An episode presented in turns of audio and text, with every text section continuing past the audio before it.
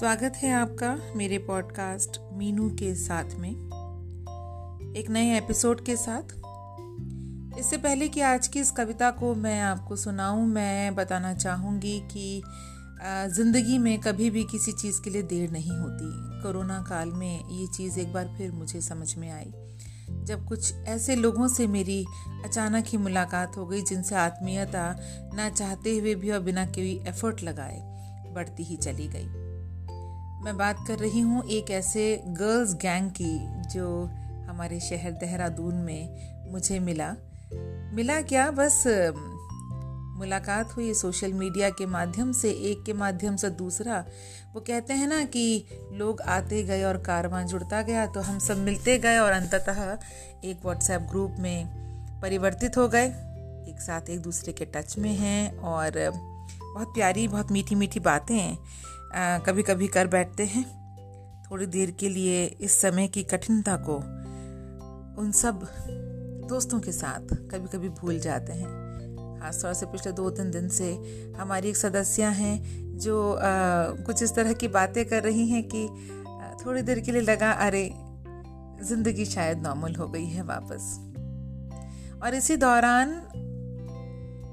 हमारी एक बहुत प्यारी वहाँ जो सहेली बनी उनका नाम है दीपा भाटिया। उन्होंने अपनी कवियत्री फ्रेंड की एक कविता वहाँ शेयर करी।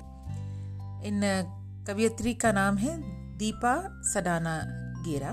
फेसबुक पर इनका पेज भी है। बहुत खूबसूरत कविताएँ लिखती हैं। और आ, मेरी दूसरी सहेली जो हम लोग मिले नहीं हैं अभी। मेरी दूसरी सहेली जो वहीं बनी उन्होंने कहा कि ये कविता अगर मैं सुनाऊं? तो कैसा रहे? और, मैं तो फिर मैं हूँ। इस टेम्पटेशन को मैं कैसे अस्वीकार कर देती? बोलना मुझे बहुत अच्छा लगता है और आप सबसे इस तरह से मुखातिब होना किस्मत है कि साथ हैं और भगवान करे ये साथ यूँ ही बना रहे। तो आज दीपा सडाना गेरा जी की ये बहुत ही प्यारी कविता, जिसका शीर्षक है कुछ यूँ ही। आज़ाद तो हूँ, फिर भी होना चाहती हूँ। आज़ादी के भ्रम से निकलकर आबाद होना चाहती हूँ। चिड़िया भी उड़ना नहीं चाहती।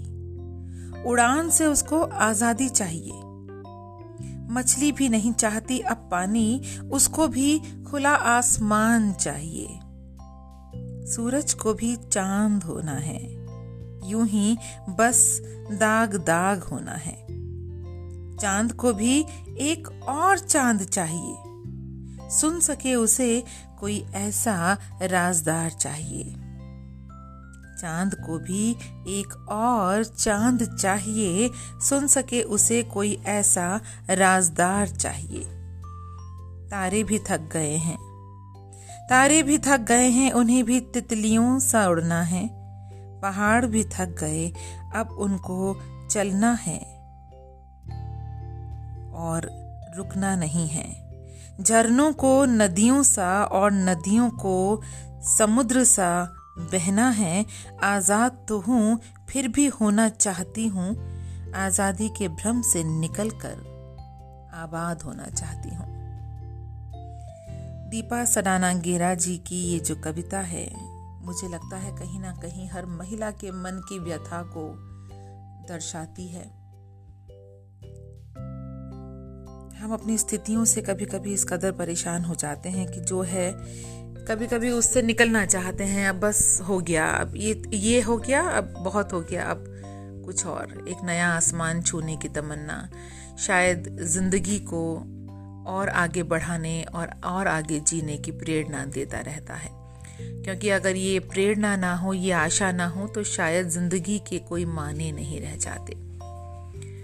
तो मैं इस पॉडकास्ट के माध्यम से, आज के इस एपिसोड के माध्यम से सबसे प्यारा सा, एक बहुत प्यारा सा शुक्रिया अदा करना चाहूँगी देहरादून गर्ल्स गैंग को और दीपा भाटिया जी को, जिन्होंने इतनी खूबसूरत कविता से हमें परिचित कराया और किरण जी को कि जिन्होंने कहा कि मैं इसको सुनाऊँ, मुझे सच बहुत आनंद आया। ये प्यार, ये दुलार, ये साथ यूँ ही बना रहे। आज के ज़माने में, आज के इस कठिन समय में ये साथ है। जो सबसे ज़्यादा कीमती है। अपना ध्यान रखिएगा, मुस्कुराते रहिएगा। आंसुओं से ज़िंदगी नहीं कटती। तो इन्हीं आंसुओं के बीच थोड़ा मुस्कुरा लेते हैं, चलिए साथ जी लेते हैं। इन्हीं सब शब्दों के साथ बहुत धन्यवाद।